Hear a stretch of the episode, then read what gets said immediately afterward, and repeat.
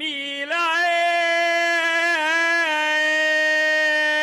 哎，葫芦儿冰糖儿多呀哎。新来的大洋娃，那么六毛六毛，一块一块，一粒三百一块喽。5000年の歴史と13億の人口最先端のライフスタイルから昔ながらの懐かしい暮らしまでありのままの中国を紹介する。生き生き中国に好、こんにちは。生き生き中国の時間となりました。お相手のリュウエリンです。姉妹辻郎です。今日の番組は食、食べ物に関係がありますよね。中国では食べ残しを持ち帰るキャンペーンにスポットを当ててご紹介します。ぜひ最後までお聞きください。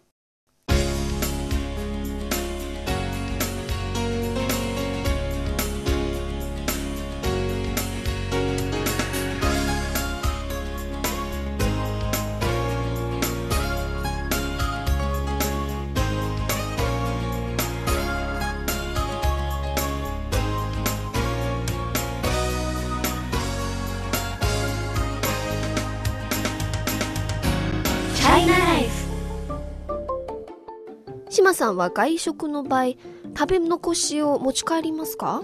そうですね。あの私はあの北京に来てからは夫婦二人で外で食べると料理が大体余るんですよね。うんですから必ず持ち帰るようにしてます。はい。で初めはあの持ち帰っていいのかななんてあのよくわからなかったんであの考えてたんですけれどもね。こう周り見ると持ち帰ってる人たちもいるようなんで、はい。あ中国でも持ち帰りしてもいいんだって安心しました。うーん、まあ中国ではね、ええ食べ残しの持ち帰りは、えー、打包、打つに包むと書いて、打包と言いますよダね。ーバって言えばいいんですね。はい。はいまあ私の場合は、まあ毎回持ち帰るのではないんですが、たまにですよね。ええ反省しています。反省してますか。また今中国では外食の場合、えー中国人は食べられる分より多めに注文する習慣がありますよね。特にごちそうの場合、お客さんに誠意を表すためには、またメンツとか見栄を張るため、はい。必要以上にたくさん注文する傾向がありますよね。そうですよね。あの5人で行くと大体こう見てると7人分くらいは注文してるような感じがしますけれどもね。でちょっとした会合ですとかなんかの打ち上げになるとさらに気前よくなって、うん。こんなにテーブルいっぱいに料理並んでどうすんだろうなと思う時ありますけれどもね。はい。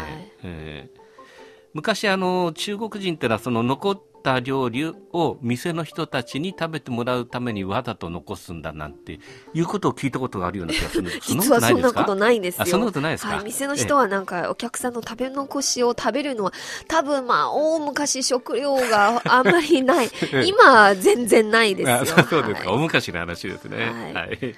でもまあ低炭素なライフスタイルが提唱される今、食卓でのマナーには節約はキーワードになっています。はい食べ残しを持ち帰るキャンペーンが実施されています。チャイナライフ、今日の話題はこれにしましょう。はい。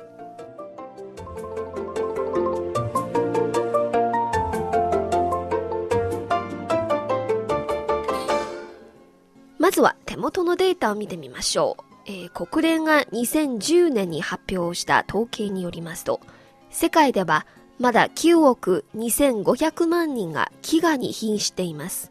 また、毎年560万人の児童が食料不足や栄養不良で亡くなっているということです。食料を節約することは全人類が直面している共通の課題ですようねん。そうですね。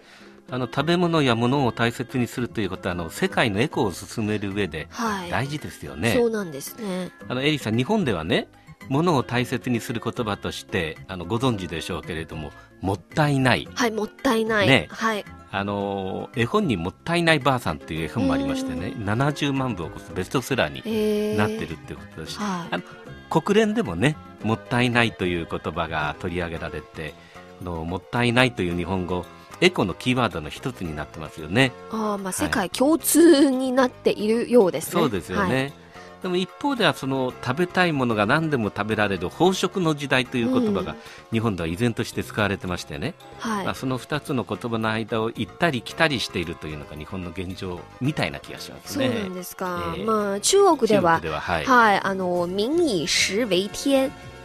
民は食をもって天となすという言い方がありますね。はいえ去年はドキュメンタリー、舌尖上の中国、下の上の中国は大ヒットし。人々のうんグルメに対する情熱や熱意が一層燃えましたよね。えしかし、従来食を重んずる中国人は、どうも食卓で浪費の一面がありますよね。特に外食の場合、食べ終わるとまだたくさんの料理が残っている風景がよく見られます。そのためには、食べ残しを持ち帰るキャンペーンが提唱されました。うんところで島さん、日本では、まあ、人々は外食の場合、食べ残した料理やおかずなどを持ち帰る習慣がありますか、そうですねあの最近やっぱり持ち帰るようになったような気がしますね。うん特にあの宴会ななんかであのはい料理がたくさん余りますんでね、なんかやっぱり昔はこう持ち帰るのが恥ずかしいような気がして、はいはい。なかなかね私も勇気出なかったですよあれ？あれ？美味しそうだから持って帰ってうちで 明日食べるといいななんて思いながらですね、そうなんですか。ええはい。最近はあのもったいないから持ち帰ろうよって自分から声をかけてねはい。まあ、やっぱり、なんか誰か声をかけた方が、まあ、なんか、みんな、あの、持ち帰る、持ち帰りしやすいんですよそうですね。エイリーさんなんかもやっぱりこう美味しいものがあると内心ではこう持ち帰りたいなと思うでしょ？いや、私はね、あの、普段は食事が終わってからすぐに家に戻るのではなくて、多ええ分どこかまた寄って帰りますから、持ち帰るのがめんどくさいなと、いつもそう思ってますから。なるほどなるほどはい。はい。まあ、中国人も昔このような習慣が普及していませんでした。メンツを大切に思っている中国人は食べ残した残飯などを持ち帰るのを恐れているようですよね。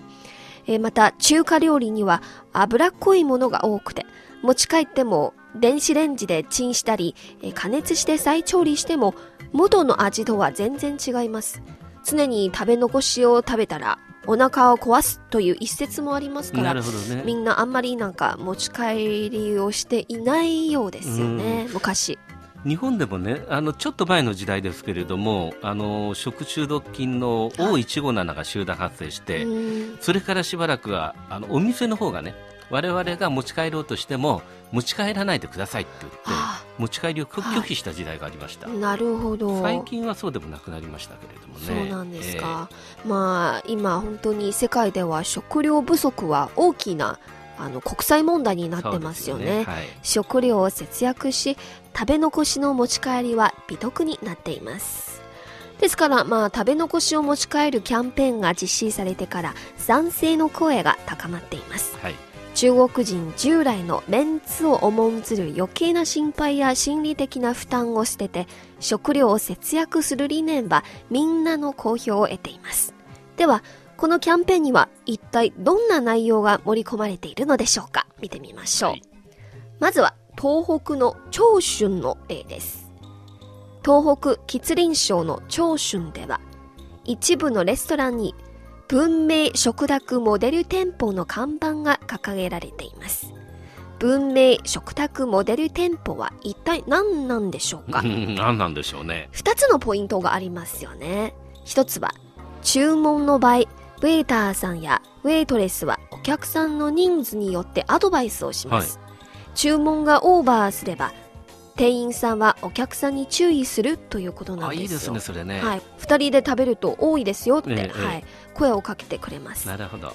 でもう一つは店員さんは進んでお客さんの食べ残しをビニール弁当箱に入れて持ち帰り用にするということなんですよ。なるほどね。あの別に声をかけなくても店員さんが進んで、まあ、そものう食べ残しの、はい、お土産みたいに持ち帰り用渡してくれるわけですね。そうなんです。ああはい。いいですね私あの日本でお蕎麦屋さんに行くとね、はい。お蕎麦ってそのお店によってすごく多いところと量が少ないところなんですよ。そうなんですか。ですからね、私は必ずここのおお店のお蕎麦は量どのぐらいですかって 聞くんですけれどもね、まあ、お店の人がもうちゃんとこう量はこのぐらいですよって言ってくれるってのはすごくいいですよね。そうなんですね。うん。はい。でもう一つ見てみましょう、はい。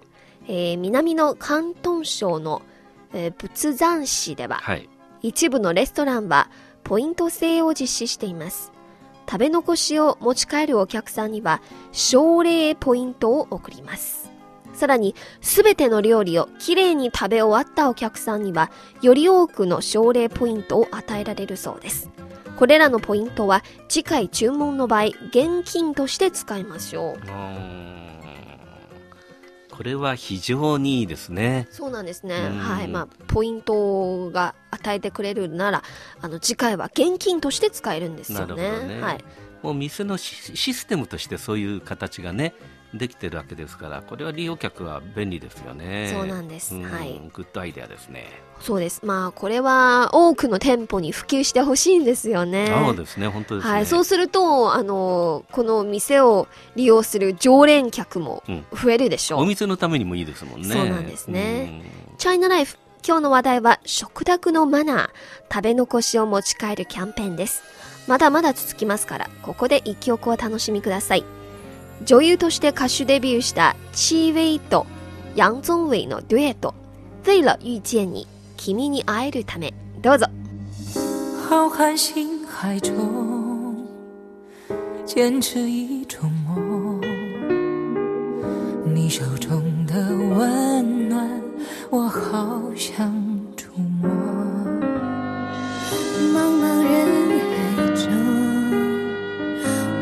谁相逢？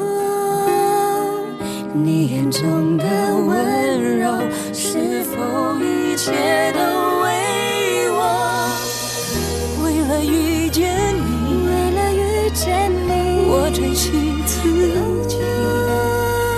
我穿越风和雨，是为交出我的心。直到遇见你，我相信了命运，这未来值得去努力。为你。お聞きの放送は北京放送中国国際放送局の日本語番組いきいき中国です中国の今や旬の話題をお伝えするコーナーチャイナライフ今日の話題は食卓のマナー食べ残しを持ち帰るキャンペーンです。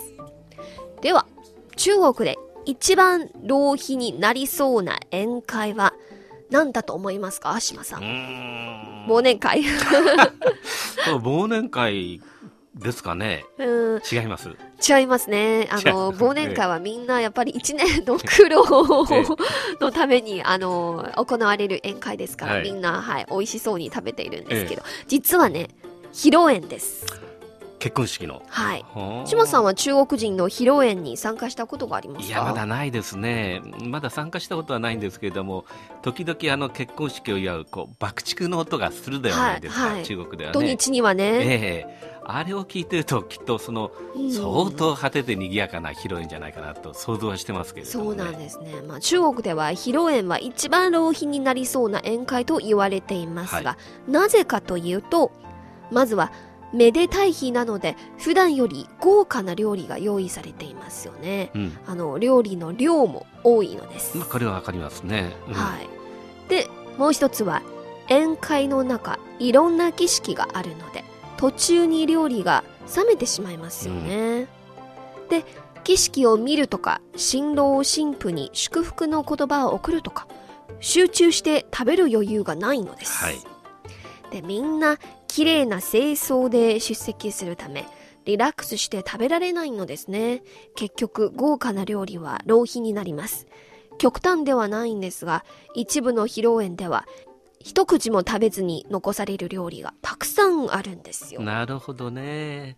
まあ、これは状況をそう聞くとよくわかりますね。はい。うんあの日本の結婚式ではね、エリさんあのし食事が和食、西洋料理のフルコース、中華料理ってこう3パターンあるんですよ、結婚式の時に、はい。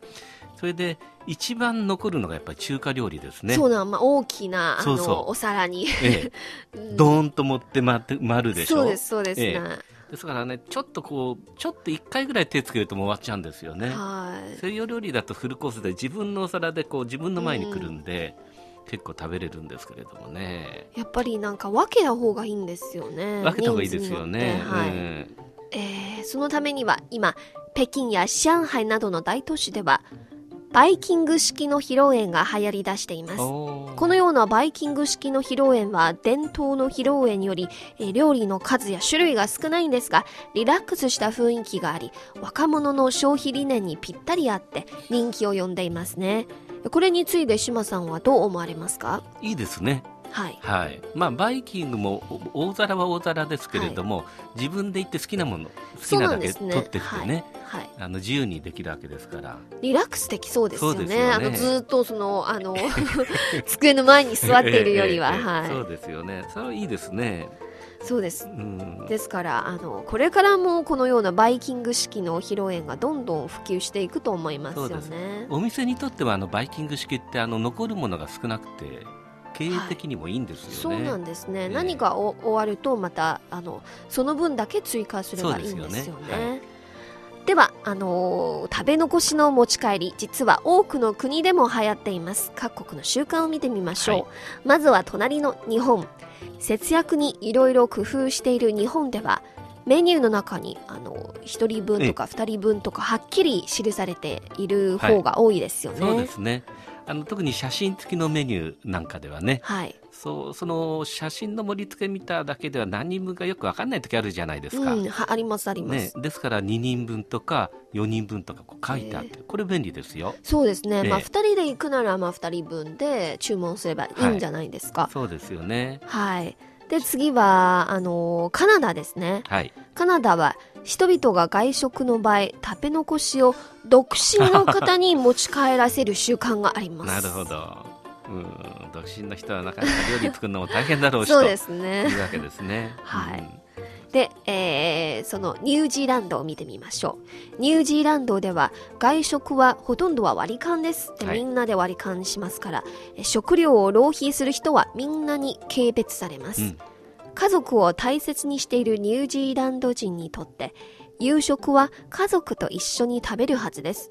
ですから、仕事のお付き合いやビジネスの宴会などはほぼ昼食にします。しかも、サラダやえーピザなど簡単なファーストフードが主流ですよね。ああなるほどね、まあ、ニュージーランドのように昼に軽食で宴会だときっとあまり余らないでしょうしそうなんですね。ねしかも、は昼ならあのあんまりお酒を飲まないんですよね。そうですよね、はい。うん、余ってもファーストフードなら持ち帰りやすいでしょうしね。はいそうなんです。いいですね。食料の節約に工夫することは人類共通の美徳とも言えます。China Life 今日の話題は食卓のマナー食べ残しを持ち帰るキャンペーンです。では持ち帰った食べ残しをどのように再調理すればよいのかいくつかの注意点がありますね。ここで簡単にご紹介しましょう。はいまず一つ。ちゃんと冷めてから冷蔵庫に入れます。食べ残しがちゃんと冷めずに冷蔵庫に入れると、食べ物の内部と外部の温度差によって、内部の熱気は水蒸気に変わって凝結し、ばい菌が繁殖しやすくなります。ああそうなんですね、はい知らなかったこれがあの本当にえとても役立つ豆知識なんですよね。大事なことですねこれはねはいで、2番目。持ち帰った食べ残しの保存時間はせいぜい5、6時間。食べるとき、摂氏100度以上の高温で熱さなければなりません。うんこれも重要ですよね。はい、56時間ですか？もうもうちょっと長くダメですかね？つまり、そうですね。た、例えば、あの、今日の夕食に持ち帰ったものが、え明日のお昼ぐらいはもうダメなんメだってことですよね。なんですね朝あ朝ごはんで食べちゃわないといけないってことそうですね。ね24時間過ぎたら絶対にダメと言われていますよね。そうなんですね、はいなるほどで、3番目は、すべての食べ残しは持ち帰りに適しているのではありません。肉料理は持ち帰ってもいいんですが、野菜類の和え物は持ち帰らないでください。というのは、野菜類の食べ残しが長く置くと、たくさんの亜硝酸塩が生じます。それを食べると、癌の元になるそうですよ。また、でんぷん類の食べ残し、例えばじゃがいもなどの芋類はね、4時間以内に食べることをお勧めします。長く置くと、ブドウ球菌が生じ、下痢や胃腸炎を招く恐れがあるそうです。ああなるほど。野菜は要注意ってことですね。そうでするとね。はい、特に和え物、まあ、冷たいものが、ははい。い持ち帰らない方がいいですよなるねほどね。いくら節約が重要だと言っても健康第一ですね。なるほどね。はい、はい。で、次見てみましょう。持ち帰った食べ残しを再調理する場合、魚類は4、5分間加熱すれば十分です。長く加熱すると、魚類に含まれたタンパク質や脂肪、ビタミンが分解されてしまいます。また、肉類を加熱する場合、少しお酢を入れた方がいいんですう。ん肉類には豊富なミネラルが含まれていますので加熱の場合お酢を入れると酢酸カルシウムが生じ栄養分の吸収と利用に有利なのです最後は海鮮類ですね海鮮類の料理を再調理する場合え少しのお酒やみりんネギ生姜などの調味料を加えることをお勧めします。鮮度を増すほか殺菌の役割がありますから特に生姜は漢方医学では殺菌や解毒の特効がありますから。なるほど、まあ、持ち帰ったものもあれですね。それなりに美味しく食べるノウハウがあるということですね。そうなんですね。うん特にあの冷えてから冷蔵庫に入れる入れた方がいいっていうのは初めて聞きまし聞きましたんでね。はいこれはあの別にの食べ残しでも、まあ、家で、はい。あの調理したあのおかずがもし残ったら冷蔵庫に入れる場合もちゃんと冷めてから冷冷えてからはいね。はい。はい、なるほど。はい。はい。っていうことで、えー今日はね、食べ残しの持ち帰りキャンペーンについていろいろご紹介しました。島さんはこれについて何か感想がございますか？はい。まあ、あの、日本語でさっき言ったもったいないとかね、食べ過ぎを戒める腹八分っていう言葉もありますけれど、こう、やっぱり、いくつかのキーワードを自分の中に持っておくといいのかもしれませんね。そうですねえーでも私食いしん坊ですから、ついてする食い地が張っちゃうんですけれどもね。そうですね。まあ本当にこの食べ残しを持ち帰るキャンペーンは、まあ非常にいいことですよね。食卓のマナーとも言えます。はい。でも私から見れば最も大切なのはやっぱり最初から節約した方がいいですよね。そうですね。つまり自分の食べられる量と相談して、まあ適当に注文した方がいいんですね。食べられる分だけね。そうですそうです。こがね、私なんはい。か食い地が張っててね、はい。あの、来ると食べられないんだけど、頼むときは余計に頼んじゃうんですよ。うん、そうですね。ですから最初に食べ残らないように 注文した方がいいですね。ね食べ残しがないと、またなんか食べ残しの再調理とかというような、まあめんどくさいことがないですから。ねはい。ですから節約はね、あの、最初から短からあのやりましょう。っていうことでえ、今日は中国で提唱されている食卓のマナー、食べ残したものを持ち帰るキャンペーンについてご紹介しました。それではまた来週お会いしましょう。今日のナビゲーターはリュウエリンと、島井辻郎でした。さようなら。さようなら